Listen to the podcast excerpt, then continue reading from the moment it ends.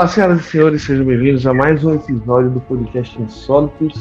E hoje nós vamos falar de um caso até então, até alguns anos, pouco conhecido no Brasil. Repercutiu muito na época, mas pouco se falava dele até alguns anos atrás. É conhecido como o julgamento com júri popular mais extenso da, do Brasil até hoje. A gente vai falar hoje do caso Evandro. Então fica ligadinho aí até o final para você que não conhece conhecer você que já conhece discutir com a gente a respeito desse caso. Sou Ali. Meu nome é Nick. E eu sou Rebeca. E esse é mais um episódio do podcast Insólito.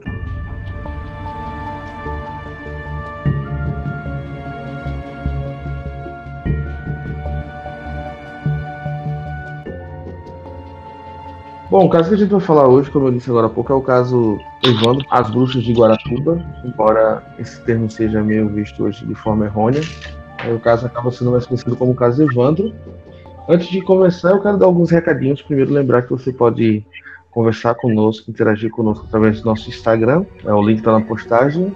E nesse episódio a gente vai ter algumas, alguns momentos onde o assunto vai ficar um pouco mais gráfico, mais chocante mas aí você será avisado caso você não queira ouvir. E é isso. Vamos falar do caso Evandro. Antes de eu começar, eu queria saber, vocês já conheciam o caso? Vocês já ouviram? Já... Antes de, de lerem para o programa, vocês já, já conheciam? Eu só conhecia porque tu indicou esse caso um tempo atrás. Só por isso não, mesmo. Mas antes de tu indicar, não conhecia não. Nem eu, nunca tinha ouvido falar. É bom lembrar que não, é impossível falar do caso Evandro sem citar o podcast do Ivan Mizanzuki, o Projeto Humanos.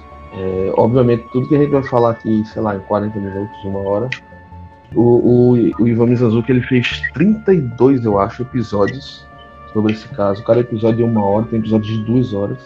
Então, assim, a gente vai falar que é, a gente vai falar bem por cima. Eu, particularmente, aconselho que todos escutem o, o, o Projeto Humanos, é um podcast incrível. Inclusive, o caso Evandro bateu 4 milhões de downloads. Tem noção do que é isso? 4 milhões de downloads de um episódio sobre, sobre um caso brasileiro. Então, assim, é um podcast que começou a rolar em 2018 e está rolando até hoje. Ele postou os últimos episódios. Então fica aí a indicação desde já. Mas vamos falar do caso, certo? Estou enrolando muito. Para a gente entender o caso Evandro, a gente primeiro entender que ele se passa no Paraná, na cidade de Guaratuba e que acontecia algo no Brasil no final dos anos 80 e no início dos anos 90, uh, ah, principalmente no sul e sudeste, que foi que era o sequestro de crianças. E muitas crianças estavam sendo sequestradas nessa região do Paraná. Evandro, ele é filho de duas pessoas, que é o Ademir Caetano e a Maria Caetano. O Ademir, ele era um funcionário da prefeitura de Guaratuba e a Maria Caetano, ela, era, ela trabalhava numa escola municipal também. O Evandro ele tinha dois irmãos, sendo que ele era o mais novo, ele tinha seis anos. E ele é conhecido porque por ser uma criança muito bonita, ele era loiro, olhos azuis e tal. O crime em si, o desaparecimento do Evandro, aconteceu no, no dia 6 de abril de 92. Foi da seguinte forma. É, a mãe dele geralmente trabalhava pela manhã e o Evandro estudava à tarde, os irmãos pela manhã. Então o que, que acontecia? A mãe dele levava ele para o colégio, onde ela trabalhava, ele passava a manhã com ela brincando e à tarde ele ia assistir aula. No dia 6 de abril, ela conta que amanheceu um clima muito frio. Então ela resolveu deixar ele dormindo um pouco mais, como ela já fazia às vezes de costume. E aí quando ele acordasse, ele tomava café que ela já deixava pronto ele pegava a chave e ia até a escola. Pode parecer um, um pouco estranho hoje em dia, mas a gente tem que lembrar que a gente está falando de uma cidade super pequena, e a gente está falando de uma cidade dos anos 90, e a casa do, do, do Evandro para a escola onde a mãe trabalhava é tipo 100 metros, é basicamente na esquina da casa dele. Então nesse dia ela acordou, foi trabalhar, preparou o café dele, deixou na mesa, ele acorda, pega a chave e vai até a escola. Quando ele chega na escola, ele começa a brincar e aí ele diz a ela que quer voltar para pegar um brinquedo que ele havia ganho há pouco. Ele queria voltar em casa, pegar esse brinquedo e voltar para a escola. E aí a mãe permite, a mãe dá a chave de casa. Na teoria, ele viria para casa, pegaria esse brinquedo e voltaria para a escola. Nos, nos afazeres da escola, a, a Maria Caetano, ela simplesmente esqueceu assim, que ele tinha dito que ia para casa. Então ela começou a fazer as coisas da escola, trabalhar, E na hora do almoço, que era justamente a hora que eles iam para casa, foi que ela deu conta que ele não estava mais ali. E aí ela vai para casa achando que, sei lá, ele chegou em casa, dormiu ou ficou brincando por lá. Quando ela chega em casa, não tem sinais de que o Evandro estivesse lá. O brinquedo que ele foi buscar estava lá. Então começa uma busca pelo, pelo esse menino que até então estava desaparecido. Eu estou pensando aqui, porque longe de mim, não estou julgando, eu estou só me pondo no lugar de uma mãe, certo? Uhum. Então, a criança tinha seis anos, eu tenho uma sobrinha de sete anos. Uhum. Né? Eu, eu não deixaria ela sair da escola para ir em casa buscar um, um brinquedo sozinha, por mais uhum. espertinha que a criança fosse. Eu não sei qual era a rotina, né? Porque por ser uma cidade pacata e tranquila, né? É e também pela época. Isso, sim. né? Que não era. Em interior é mais comum isso acontecer, né? Da criança ter que se virar sozinha porque os pais trabalham e tudo. Não deixaria. É, uma criança ir sem supervisão a um lugar. Eu não sei é, se a casa era afastada da escola, se era próxima à escola. É, me, me, responda você, Alisson, se. Porque é o que me parece, ele foi encontrado uma mata ele tinha que passar é. por essa mata para poder chegar em casa. É porque assim, são dois momentos diferentes. A escola ficava numa rua, você dobrava a esquina, andava duas casas e era a casa dela, então ah, era super próximo. E pelo que ela conta, ela assim, ela deu pouquíssimas entrevistas depois do caso. Mas pelo que ela relatava nas entrevistas que ela deu, é, era algo meio que costumeiro, por ser próximo, por, por ela ser funcionária da, do município, o pai dele também, então assim, a cidade era pequena, todo mundo se conhecia, então meio que tinha esse clima, embora, como eu disse no começo, fosse uma época onde tinham várias crianças naquela região, não na cidade, mas na região do Paraná, é, era meio que comum ela permitir a saída, sabe? Sim. Porque realmente era bem Aquela então, sensação de segurança, né? Exatamente. Uhum. A brisa que precede a tempestade. Isso. No dia 6 de abril, é uma segunda-feira, foi quando isso aconteceu. Então isso acontece por volta a gente não sabe a hora certa que ele foi levado, mas acredita-se que tenha sido entre 8 e mil dias, né? Que é, que é a lacuna que ele que ela está trabalhando, ela meio que não notou que ele não tinha voltado. E aí a cidade pequena começa a repercutir que tem um menino sumido, a população começa a procurar, a família começa a procurar, e aí entra os personagens, parte dos personagens dessa história. O prefeito da época era o doutor Aldo Abage, era um senhor que já tinha sido reeleito e ele era, tinha duas filhas. Ele era casado com a Celina Baggio e eu vou citar apenas a Beatriz, que era uma das filhas, que ela está envolvida no caso. Então não vou citar não, porque senão fica confuso. Então o prefeito era o Aldo, ele era casado com Celina e Beatriz. Decorem esse nome, Celina e Beatriz.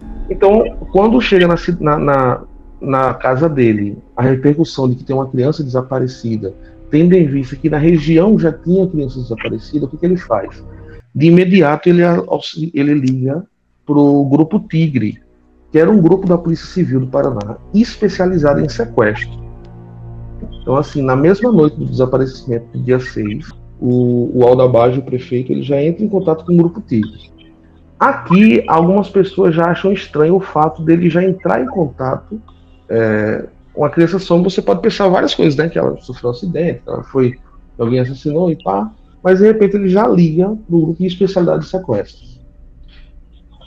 Passa-se a noite da sexta, da, da segunda, dia 6. Na terça-feira, dia 7, o grupo Tigre chega em Guaratuba, vai até a casa do prefeito. O prefeito explica a situação. E enquanto eles estão conversando com o prefeito, aparece um outro personagem dessa história, que é um homem chamado Diógenes. Preste atenção nesses nomes. Celina, Beatriz e agora Diógenes. Diógenes, ele era um primo segundo de Evandro. Se tiver confuso, vocês me dizem, tá? Eu estou tentando explicar da maneira mais fácil, porque esse caso é cheio de. Não, não tá dando para entender. Pronto. O Diógenes, ele era um primo segundo do Evandro. Ele já tinha sido policial militar, era aposentado e tal. E aí o Diógenes vai até a casa do prefeito, porque ele soube que os policiais do, do, do, do grupo T estariam lá. E na porta do prefeito há um desentendimento entre os dois por causa de política e eles já não se davam bem, tudo certo. A criança desapareceu no dia 6. Durante o dia 7, o dia 8, o dia 9 e o dia 10 foram feitas buscas nas regiões e não foi encontrado nada. É, o Diógenes ele se irrita com a prefeitura porque há um boato, e aí algumas. É porque assim, esse caso é muito assim. Tem gente que vai dizer que aconteceu, tem gente que vai dizer que não aconteceu.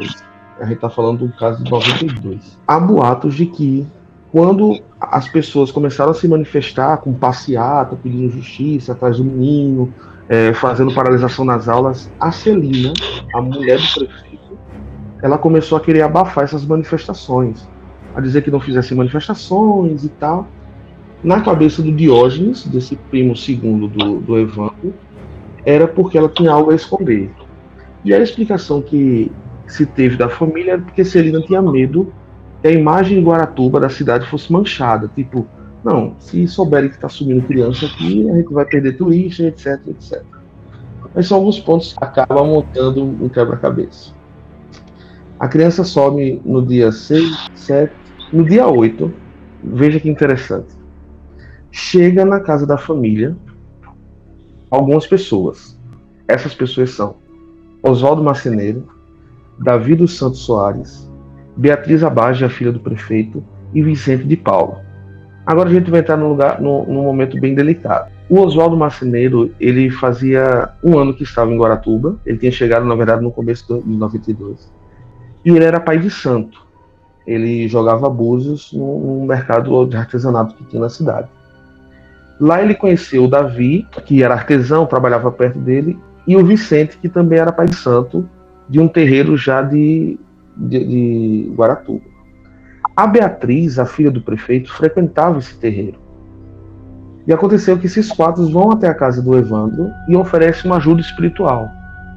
O Oswaldo ele chega e diz: Olha, eu, eu tenho uma mediunidade, enfim, tenho uma entidade que, que se aposta de mim, eu posso indicar, posso tentar ajudar. A família aceitou, eles saíram no carro junto com uma das tias de Evandro, de Evandro eles começaram a andar pela cidade procurando a criança.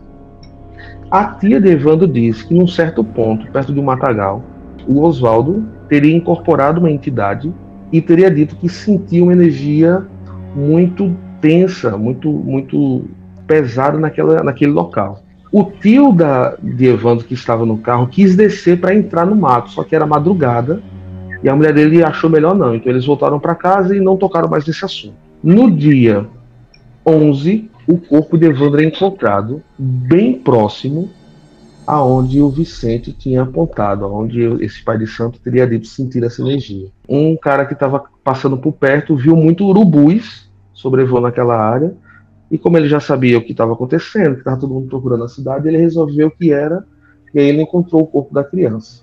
Eu agora vou falar como o corpo foi encontrado, então se você está ouvindo e é sensível a esse tipo de coisa, eu aconselho que você pule aí uns 30, uns 40 segundos para evitar qualquer coisa. O corpo de Evandro sumiu. Lembre-se que ele sumiu no dia 6 e ele é encontrado no dia 11. Ele foi achado a 800 metros da casa dele, no matagal. Ele estava com a cabeça raspada, os cabelos da cabeça raspados, com a barriga aberta. Meu Deus. Todos os órgãos foram retirados, as mãos foram cortadas os dedos dos pés, alguns dedos dos pés foram, foram é, cerrados e havia um corte muito profundo na coxa direita, ao ponto que dava para aparecer o, o fêmur dele. Quem viu o corpo diz que a pele estava muito vermelha devido a já o estado de, de, de putrefação. Tinha algum, inclusive um dos, dos policiais disse que estava tão vermelha e mal dava para saber que ele era, a cor dele era mais branca, né? Da pele dele era mais branca, porque já fazia algum tempo ali. Uma coisa que ao lado do corpo foi encontrado um short e ele tinha uma, uma fotografia onde ele estava usando esse short, então era o mesmo short que foi encontrado ao lado do corpo. E o que chamou muita atenção da delegada da época foi que encontrou ao lado do corpo chaves. A chave da casa do Evandro estava do lado do corpo. Só que desde sempre a polícia ficou com essa situação, porque como é que a chave estava ali se ele estava sem as mãos? Então a polícia sempre achou que foi uma cena montada. Isso vem à tona quando a delegada, dois dias depois de encontrar o corpo, na verdade no dia de encontrar o corpo, em entrevistas ela disse publicamente que a polícia está procurando pelas sandálias dele, que ele estava de sandália e não foram encontradas sandálias no local. Só que aí, dois dias depois, as sandálias é encontrada bem próximo onde o corpo estava. Parece que ele estava sem os olhos também, né? Sim, isso, muito bem. Eu tinha esquecido de dizer isso, ele, os olhos foram arrancados. Houve-se um boato de que ele tinha sido emasculado, né? Que o, o pênis dele tinha sido cortado, mas lá na frente uh, foi se desmentido isso, ele não foi emasculado. E sobre a sandália, a delegada acha estranho, porque num dia ela disse que está procurando, no outro dia a sandália aparece bem próximo ao local, e essa sandália que apareceu parecia ser uma nova sandália, como se alguém tivesse comprado e tivesse plantado lá. O corpo ele é reconhecido pelo pai de Evandro. O pai vai, diz que não tem como reconhecer, né? Porque já estava em decomposição, mas ele reconhece através da roupa e diz que é que é o, o Evandro. Nisso você deve imaginar como é que essa cidade pequena estava. Passeata, protestos e a Celina Bage em todo o tempo tentando evitar isso. Ela proibiu funcionários da prefeitura de irem até o, o, o enterro do menino. Meu Deus. A jornalista que é, a jornalista que dá entrevista no Projeto Humanos, ela diz que perguntou a Celina, né, do porquê dela estar, é, por que você está impedindo? E aí quando ela faz essa pergunta, a Celina meio que diz, ó, sai da minha casa e não volta nessa cidade nunca mais. Ela, a jornalista diz que, inclusive, se sentiu ameaçada e até falou com a chefe dela. Diz, olha, eu fui ameaçado e tal. É, é diante de tudo isso que é, é, basicamente é esse o caso. Pelas leituras que eu fiz, né, os jovens da escola onde o menino fazia parte queriam fazer uma manifestação, né, é, pedindo mais seguranças, algo assim. E ela, você disse que eu, eu senti como se você tivesse dúvida, né? Mas de acordo com o que eu li, ela impediu essa manifestação aí. Que ela tinha medo que o nome da cidade fosse sujo. Ela tendo culpa ou não Exato. nesse caso, é, é uma atitude de um espírito feio, né? Se preocupar Exato. mais com o bem-estar da cidade do que a solução de um caso tão macabro como esse. Então, as atitudes mesquinhas dela direcionaram toda a atenção para ela. A, a própria, eu não vou lembrar o nome da jornalista que dá a entrevista, que o Mizanzuki entrevistou, que foi a jornalista que cobriu o caso na época, mas a própria jornalista disse que ela tinha esse ar de autoridade. E, inclusive, o boato na cidade era que quem mandava era ela, e que o Alda Base, o prefeito, meio que era muito manso, muito tranquilo, e ela era que era autoridade.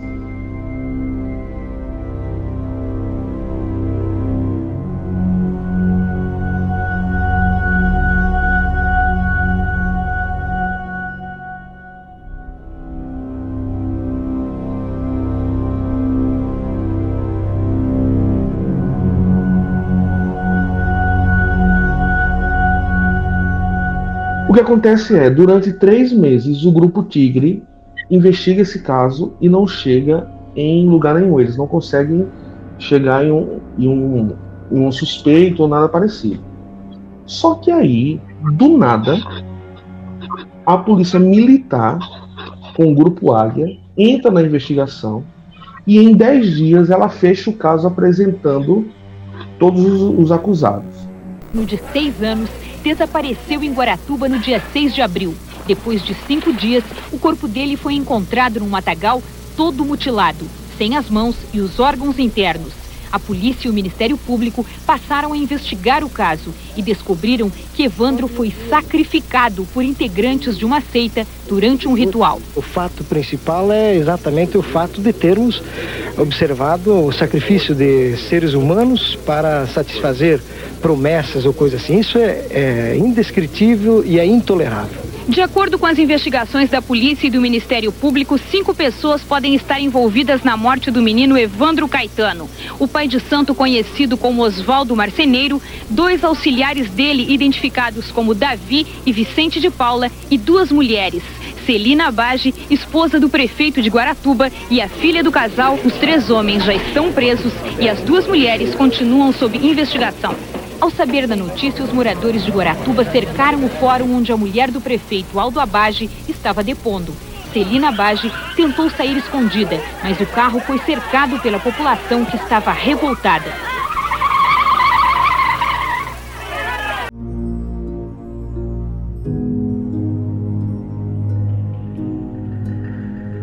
Isso aqui é muito importante para a gente falar daqui a pouco, porque na lógica a polícia militar não poderia fazer esse, essa questão de investigação nesse momento. E ela faz, e além dela fazer, ela faz sem entrar em contato com o Grupo Tigre. Então, assim, estavam ocorrendo duas investigações à parte, e uma sem, sem trocar figurinhas com a outra. Se eu não me engano, esse é, primeiro pessoal que estava fazendo a investigação do Grupo Tigre, né? O primo hum. do menino que não se dava muito bem com a prima do, com a família do prefeito, estava desconfiando de que eles não estavam solucionando o caso porque estavam mancomunados, né? Porque tinham interesse. E por isso veio esse segundo grupo, Águia, não é? Para ver se conseguiam é, alguma coisa. O que acontece é que o Diógenes ele começou a dizer, ó, como é que o grupo Tigre está investigando todo mundo em Guaratuba mas eles estão dentro da casa do prefeito. O prefeito está bancando um hotel para eles. Eles estão usando o carro da família. Então, assim, o Diógenes que levou, começou a levantar essa suspeita de tipo tem alguma coisa errada. E aí dizem que o Diógenes começa a procurar, por ter sido policial, ele começa a procurar direto a polícia militar. Ele fazia uma investigação à parte e levava as informações para o grupo Águia da polícia militar e não para o grupo Tigre da, da polícia civil. Assim, realmente é estranho por um lado você pensa, poxa, é estranho, o cara tá dentro da casa do prefeito, o prefeito pagando hotel e tal. Mas por outro lado você pode pensar, mas era quem era é, era quem era especializado nesse tipo de caso, né? Uhum. Então assim, você fica entre nesse meio tempo. É porque também as pessoas comentam né, que o relacionamento do primo do menino, que me falha a memória com o meu nome, Diógenes. que é policial, exatamente, Diógenes, o problema dele não é com o prefeito, é com a mulher do prefeito. O problema dele com ela é que o pai dele, ela, ela teve um caso com o pai dele. E o pai dele, se eu não me engano, hum. é, já foi prefeito. Já tinha sido prefeito. Né? Ou seja, ela era ela sentia uma atração fatal pelo poder, né? Por quem era prefeito. E aí os pais dele se separaram e ele coloca e ele coloca a culpa dessa separação na esposa do prefeito. E aí esse rancor é, que ele sente por ela, é, as pessoas acabam dizendo que turvou a visão dele. Né? E por isso ele começou a jogar, lançar culpa sobre a família porque era amargurado com essa história. Exatamente.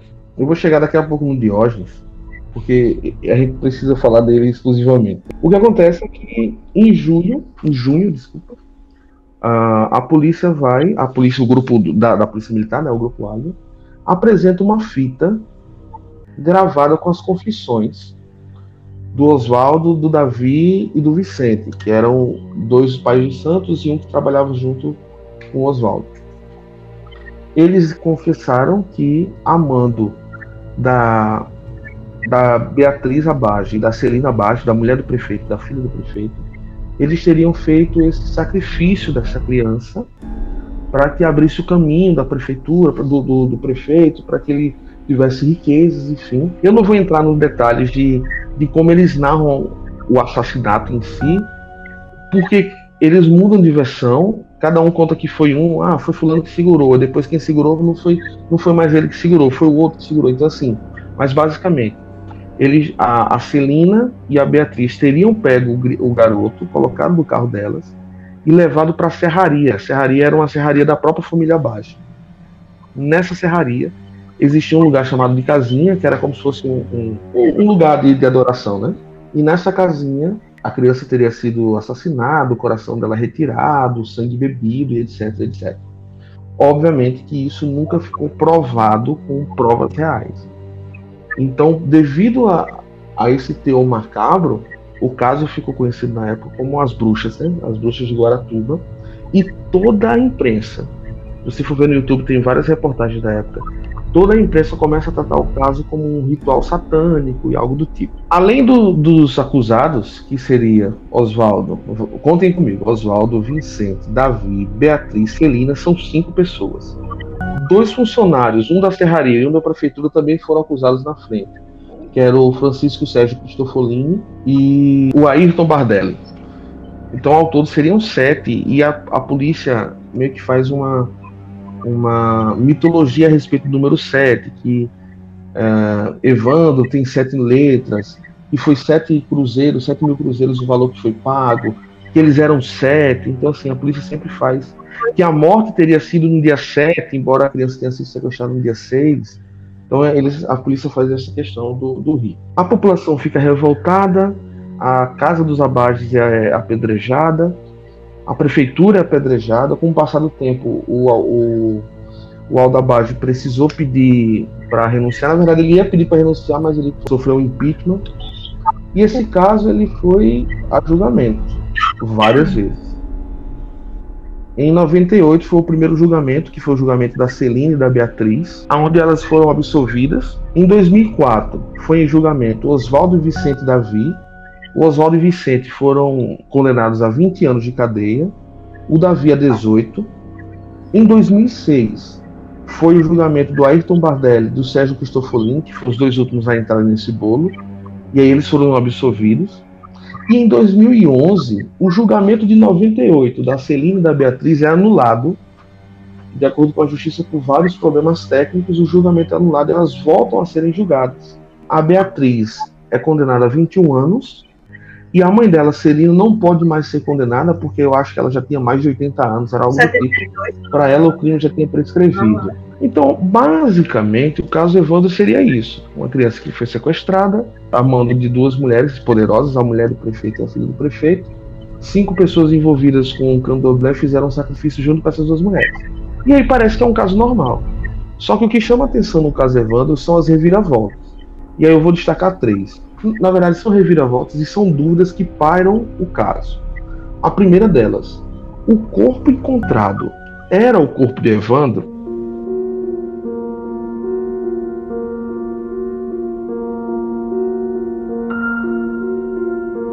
No mesmo ano, em 92, no dia 15 de fevereiro, na mesma cidade, uma criança parecida com Evandro, de de cabelos azuis, desapareceu durante o show de Moraes Moreira. Essa criança, essa criança é o Leandro Boss.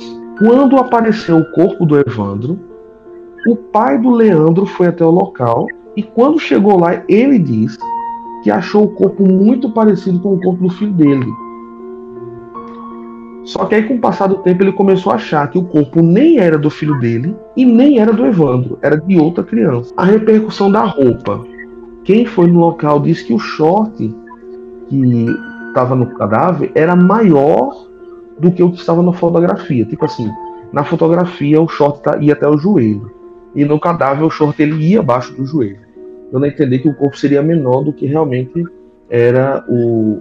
Mas aí também a pele estava em decomposição, então até a pele, eu posso estar enganada, mas ela tende a dar uma diminuída, né? Uhum. Eu tinha visto uma justificativa que até o, o Mizanzuki cita no podcast dele, a respeito do, do, corte que fizeram na barriga dele e faria com que os ossos se desarranjassem conforme o uhum. poderia ter cedido um pouco. Ter sido... Eu tenho uma dúvida Só também que... sobre a questão do corpo.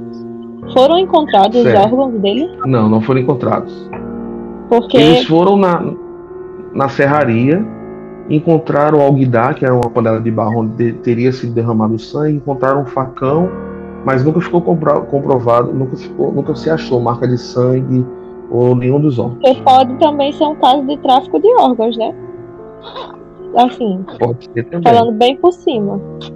Mas uhum. é uma uhum. possibilidade. Nessa época estava Sim. acontecendo muito caso, muitos desses casos, em outras cidades do Brasil. Tanto é que se falava muito do Papa Figo. Vocês lembram disso?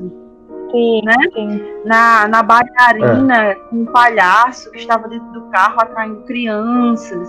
Enfim, tem um, tem um monte, um monte de histórias que rodeia aí esse tráfico de órgãos. Nessa época estava tava acontecendo muito.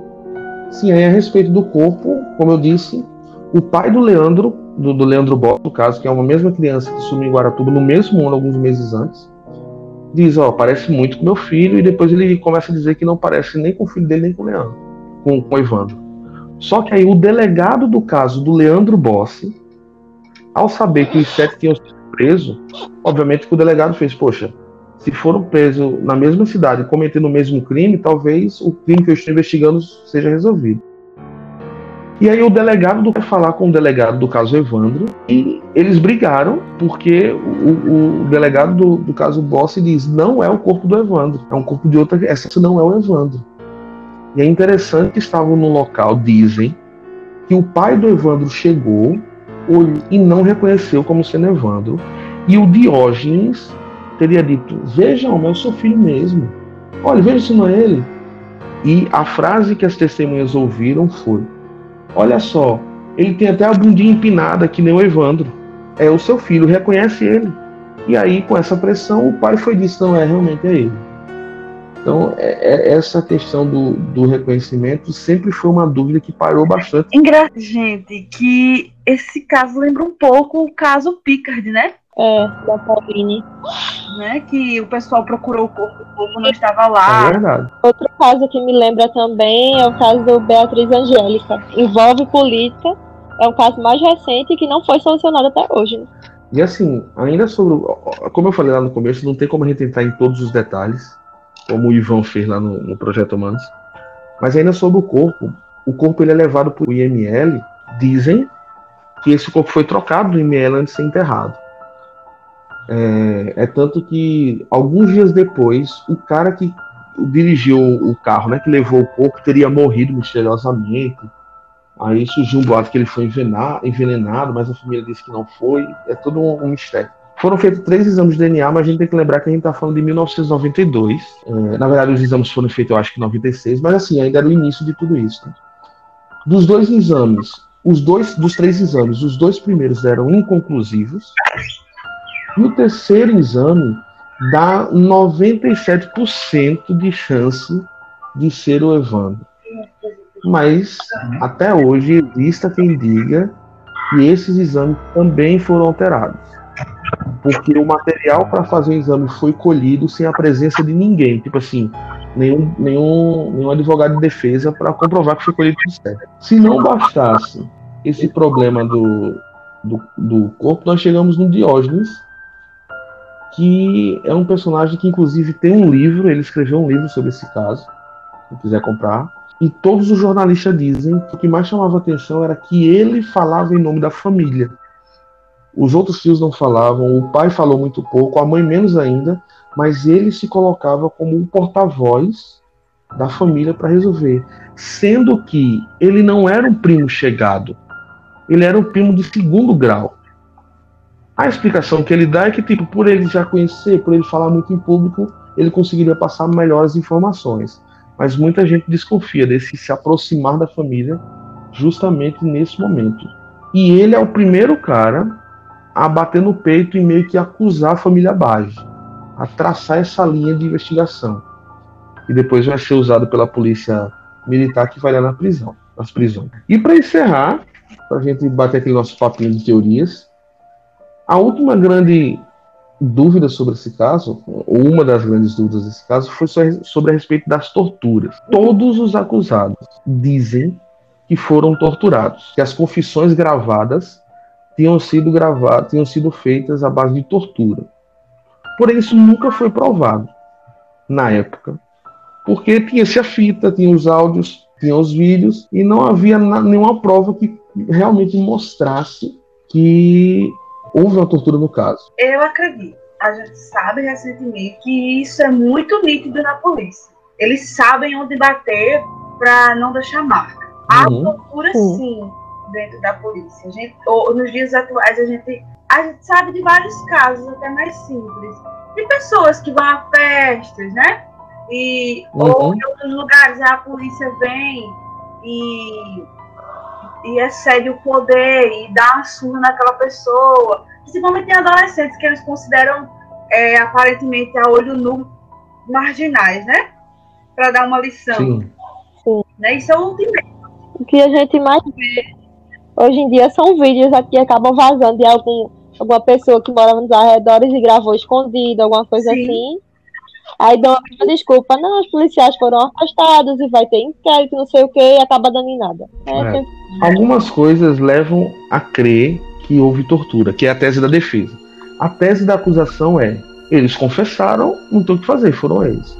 E a tese da. Tá bom, eu tô sendo bem simplista aqui, né? Se a gente for procurar mais a fundo os autos, ainda vai ter mais coisas. Mas basicamente é isso, e a tese da defesa é: eles confessaram porque eles foram torturados e tudo isso foi uma armação política. A gente vê nesses programas de investigação policial, até em outros países, que a polícia faz demais, né? Eles, uhum. com a câmera desligada, torturam a pessoa. Muitas vezes não é nem com surra, é tortura psicológica. Vamos atrás da sua Sim. família, Sim. né? É, enfim, depois a pessoa se sente, nós vamos ajudar você, né? Faça a sua parte.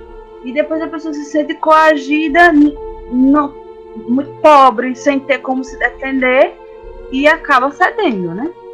É, se fosse nos Estados Unidos, por exemplo, ele, eles tinham sido soltos quando, quando se provasse que teria sido teria havido coação, né? Que eles deviam uhum.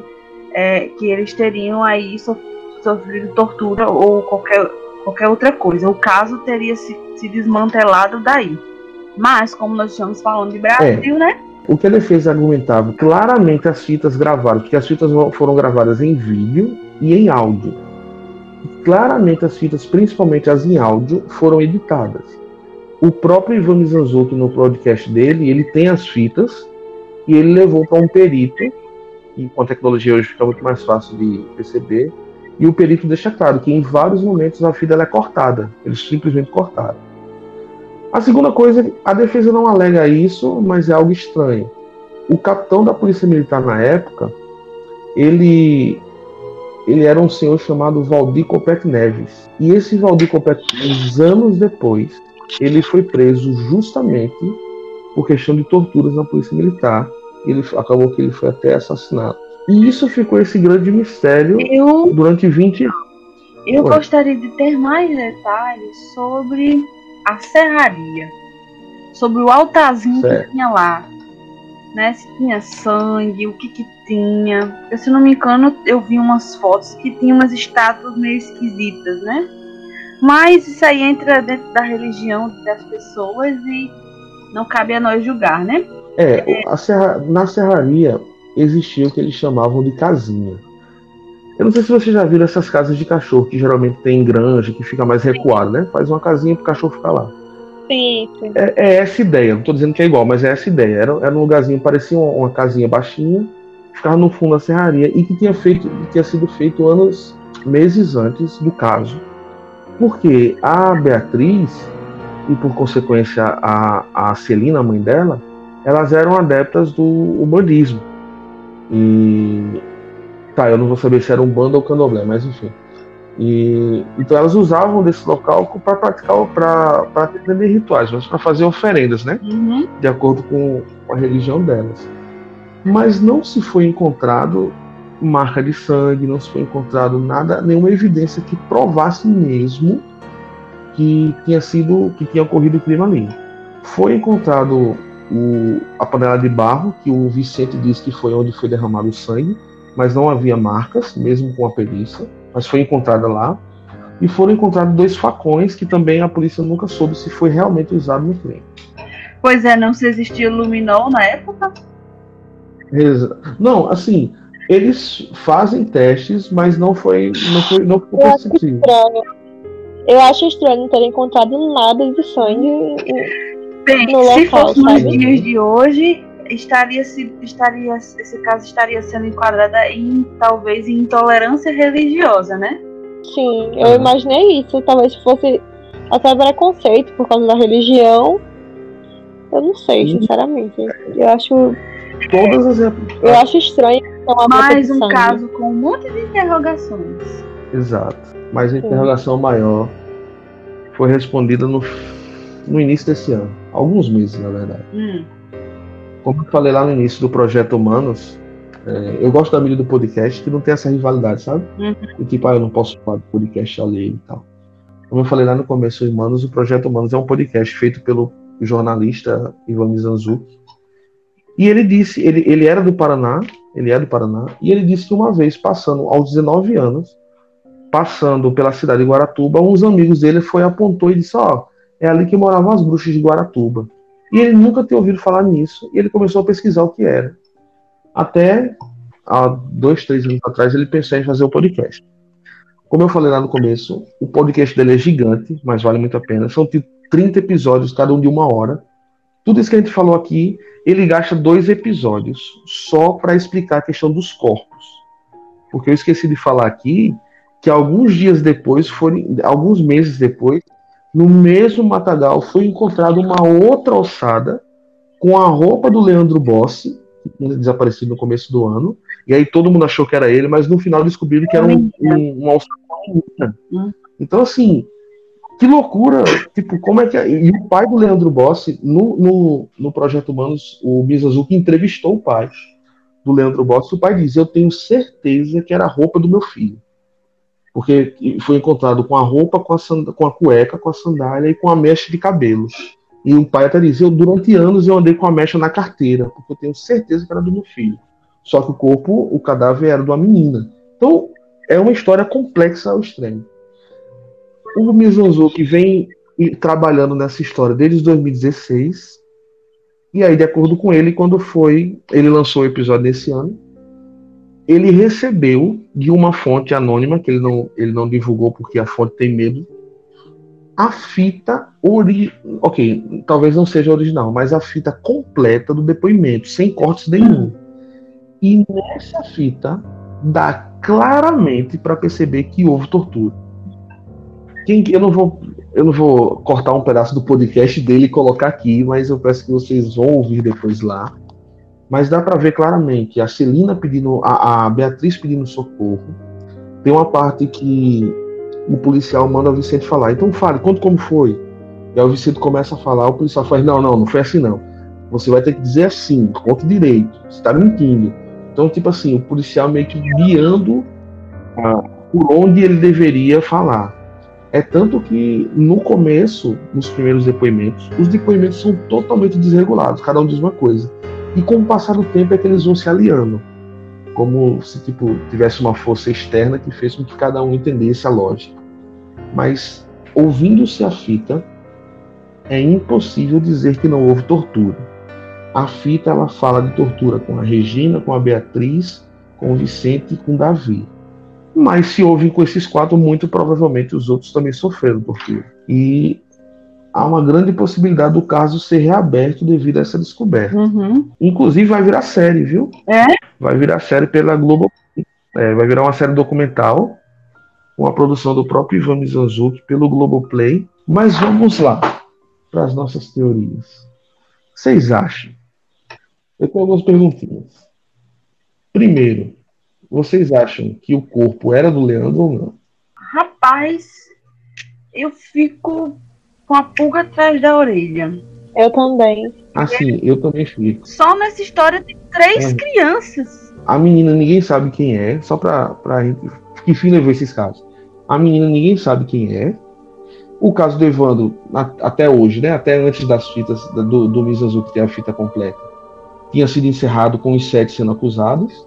E o caso do Leandro Bossa até hoje está em aberto. Até hoje a polícia não encontrou. É um absurdo esse caso até hoje não ter sido resolvido com a tecnologia que se tem hoje, podia exumar uhum. esses corpos, entendeu? Ao menos para dar paz à, à, família, sabe? É, é, eu não. É, é, por isso que o nosso o, o, Brasil continua do jeito que, que está, sabe?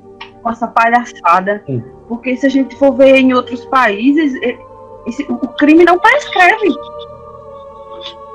A Exato. investigação pode ficar estagnada, parada, né? Passou 20, 30 anos, se comprovou que você é assassino, você vai pagar. É. Sabe? E fica. É, é por isso mesmo, eu fico imaginando como é foi a vida do, do, do pai, ao menos desses dois meninos, porque acho que a menina.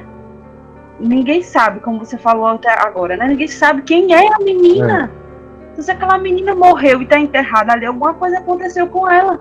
Ela não é menos importante ou mais importante do que os outros dois. E ninguém se tocou de descobrir quem é essa menina. Para chegar na família, olha, a ossada que a gente encontrou foi da sua filha. O Mizanzuki, ele entrevista o pai do Leandro Bossi.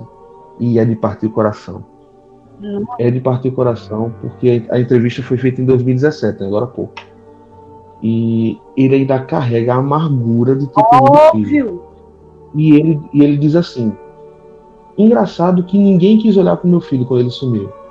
Porque eu sou pescador, a mãe dele era costureira, ninguém deu atenção. Eu fui na polícia, mandaram esperar 24 horas e tal. Ele é extremamente amargurado com o sistema. Ele, ele para ele, a polícia está envolvida, para ele, uh, pessoas poderosas estão, estão envolvidas, e ele diz: tem muito pai de criança desaparecida aqui na região que pensa a mesma coisa, mas não tem coragem. Eu não me calo, ele diz. Ele diz chorando, ele chora muito. É, é bem forte a entrevista. Eu me ponho, eu me ponho no lugar, sabe? Porque é, você aprende a conviver com a dor, mas você não aceita, né? Porque não é natural um filho morrer antes do pai. É uma dor insuportável. E ainda mais do modo, ainda mais desse modo com a interrogação na cabeça, quem foi? Eu fico pensando aqui, é, pode até ser um serial killer. Sim. Eu, eu pensei nisso também. Né? Eu penso muito em tráfico de crianças de órgãos por serem crianças mais pobres. Para... O, o Evandro, que era filho de, de professores e tal. E a menina que ninguém sabe quem é, provavelmente ela pode ser uma criança de abrigo, de, de, de uma criança de rua abandonada e mas Enfim. em cidade pequena é muito, é muito difícil você encontrar uma, uma, uma criança jogada assim na rua. Isso é mais, assim, característica Mas, urbana. Sendo, sendo o tráfico de crianças, eu acho justamente mais fácil acontecer por ser uma coisa que tipo, não estaria só nessa cidade, sabe? Seria um esquema maior. Deram evidência ao caso do Evandro e aí duas crianças caíram de paraquedas que também morreram. Mas aí, será que se cascavunharem aquela área, não, não iam encontrar mais crianças, minha gente? Né? Porque a gente vê que a polícia fez o trabalho pela metade. Se concentrou só numa coisa, achou as duas crianças e não se fez nada. O pai do Leandro ele diz: minha tormenta é não saber se ele está vivo ou morto. Que, que, que achem ele, nem que seja morto, porque pelo menos a gente sabe que tem o um resultado. A pior coisa, eu não sei se meu filho está vivo ou está morto. E é peso ficar com esse, esse, essa dúvida. Né? É muito cruel.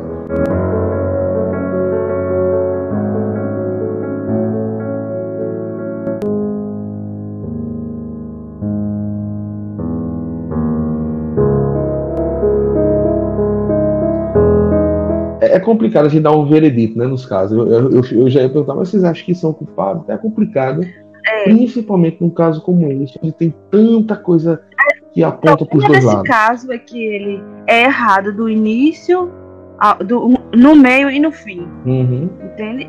Então aconteceram tantas coisas, tanta sujeira, tanta mazela e tanta injustiça extra a morte do menino que Sim. passa a nossa visão. Eu fico pensando assim, sabe, Nico?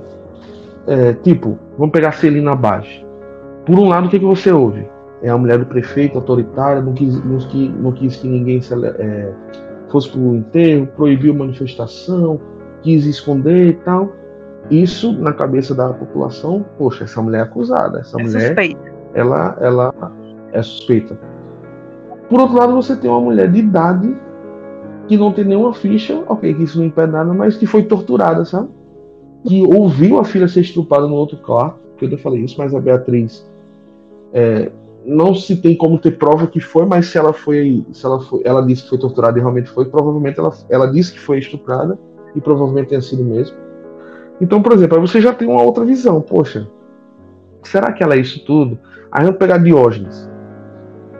É um cara que está influenciando, está sempre soltando, como a, a jornalista diz no, no podcast lá, ele tá sempre soltando um veneno dele, ele tá sempre soltando algo que vai levantar uma dúvida eu contra alguém. Eu, eu desconfio muito desse Diógenes. Eu acho que tem um dedo dele. Ver com bons olhos essa ajuda dele, sabe? Até é, aí... dele, tipo, querer mostrar ao pai do Evandro que aquele era o corpo do menino e tudo. Uhum. Então, aí é, é, isso que eu digo. Por um lado a gente pensa nisso. Pô, esse cara tá se metendo. Por outro, é, por outro, quando você escuta ele falando, a justificativa, a justificativa dele é: iam esquecer o caso. Se eu não faço barulho, se eu não vou na porta do prefeito, se eu não grito, se eu não falo com a imprensa, com uma semana Evandro é esquecido e a gente não consegue mais achar. Então, assim, todos os envolvidos nessa história, tirando, obviamente, a, a família da vítima e, e, os pais, a mãe e as próprias vítimas, todos os envolvidos têm pontos que a, mostram a favor e contra deles estarem eu, é, Eu vejo o seguinte, eu acho que como ele era ex-policial, então a família viu apoio. Ele já era eloquente, né? É, entendia como um caso, uma investigação policial é, decorria. Então isso deu ibope a ele, na família e entre as pessoas. Só que, como eu relatei antes, anteriormente, né? Esse caso já estava muito confuso por causa das emoções envolvidas. Então, houve sentimentos envolvidos, né? E o principal foi deixado de lado. Não descobriu-se o rancor que tinha pela família, né, do prefeito. É, a, a, a, esposa do prefeito também não tinha atitudes que eram coerentes, né? O pai, o pai de santo uhum. e os outros envolvidos também tiveram atitudes é, aos olhos dos investigadores suspeitos, né? Enfim, Sim. se a gente for parar para observar, tem muita lacuna. Então, o sentimento das pessoas foi envolvido e, a, e o que era importante não foi frisado. E o caso estagnou. É um dos casos. A gente vai tratar sobre vários aqui. A gente já tratou de, de Paulinho, né? Que é um caso bem. Esse, esse, esse do Evandro entra nesse rol. Do tipo, beleza. Agora com a revelação das fitas lá pelo, pelo Ivan Mizanzuki, comprova-se a tortura, o que pode muito bem levar à inocência. Supomos, supomos, suponhamos, vamos supor, vamos supor que elas sejam inocentadas, que eles sejam inocentados. Tá, quem foi? Não tem uma segunda hipótese, tá ligado? Ou foram os sete ou Zero tem que começar a investigar tudo novo. É, não tem hipótese. Só que, só que a tortura foi errado, a violência foi errado. Mas isso não quer dizer que elas não sejam culpadas. Sim, sim. Né? Se tornou. É, é, é, é, se tornou. O que aconteceu aí foi uma balança. Então, o erro. O, o, a acusação dela se tornou menor mediante a, a violência sofrida. Mas isso não quer dizer que não que elas não sejam suspeitas, né? É, como, como tudo nesse caso, sabe, Anitta? Tem os dois lados. Um lado é, elas eram inocentes e foram torturadas até dizerem que eram culpadas. E o outro lado é, elas já eram culpadas e foram torturadas para reconhecer e que eram culpadas. E ainda tem injustiça social, né? Elas se safaram porque eram ricas. Mas e os outros? Os pobres? Caíram de paraquedas nessa história toda. Se realmente o crime foi um crime político, tipo uma armação para acabar com a família politicamente, esses outros caras só caíram, né? alguns deles caíram ali por nada. Do nada estavam envolvidos em tudo. É isso, podcast gigante mais uma vez. A gente só foi pro podcast de uma hora. A gente tá gostando desse negócio. podcast de uma hora esse é um dos casos, eu acho que não tem como a gente dizer o que a gente acha, porque são muitas, muitas interrogações mais do que. Enfim, fica a dica de quem quiser se aprofundar no caso Evandro, correr lá pro podcast Projeto Humanos e ouvir. Vale a pena. Eu, quando eu digo assim, cada episódio tem uma hora e pouco, parece cansativo, mas o Mizanzuki ele conta como se fosse um filme, ele narra como se fosse uma série. Então cada episódio tem um gancho, tem uma reviravolta e, e acaba aprendendo, vale muito a pena. E também indique esse podcast para outras pessoas que nem conheciam o caso Evandro para passarem a conhecer e também estar nos ouvindo. Semana que vem, como você já sabe, toda segunda-feira a gente está postando o podcast por aqui. A gente volta com um novo caso, um novo caso aí que tem intrigado a ah, pessoas ao longo do mundo. Só a despedida, a mulher da despedida. Fiquem aí sempre conosco, é um prazer estarmos com vocês e até a próxima. Até a próxima, povo. Tchau. Tchau.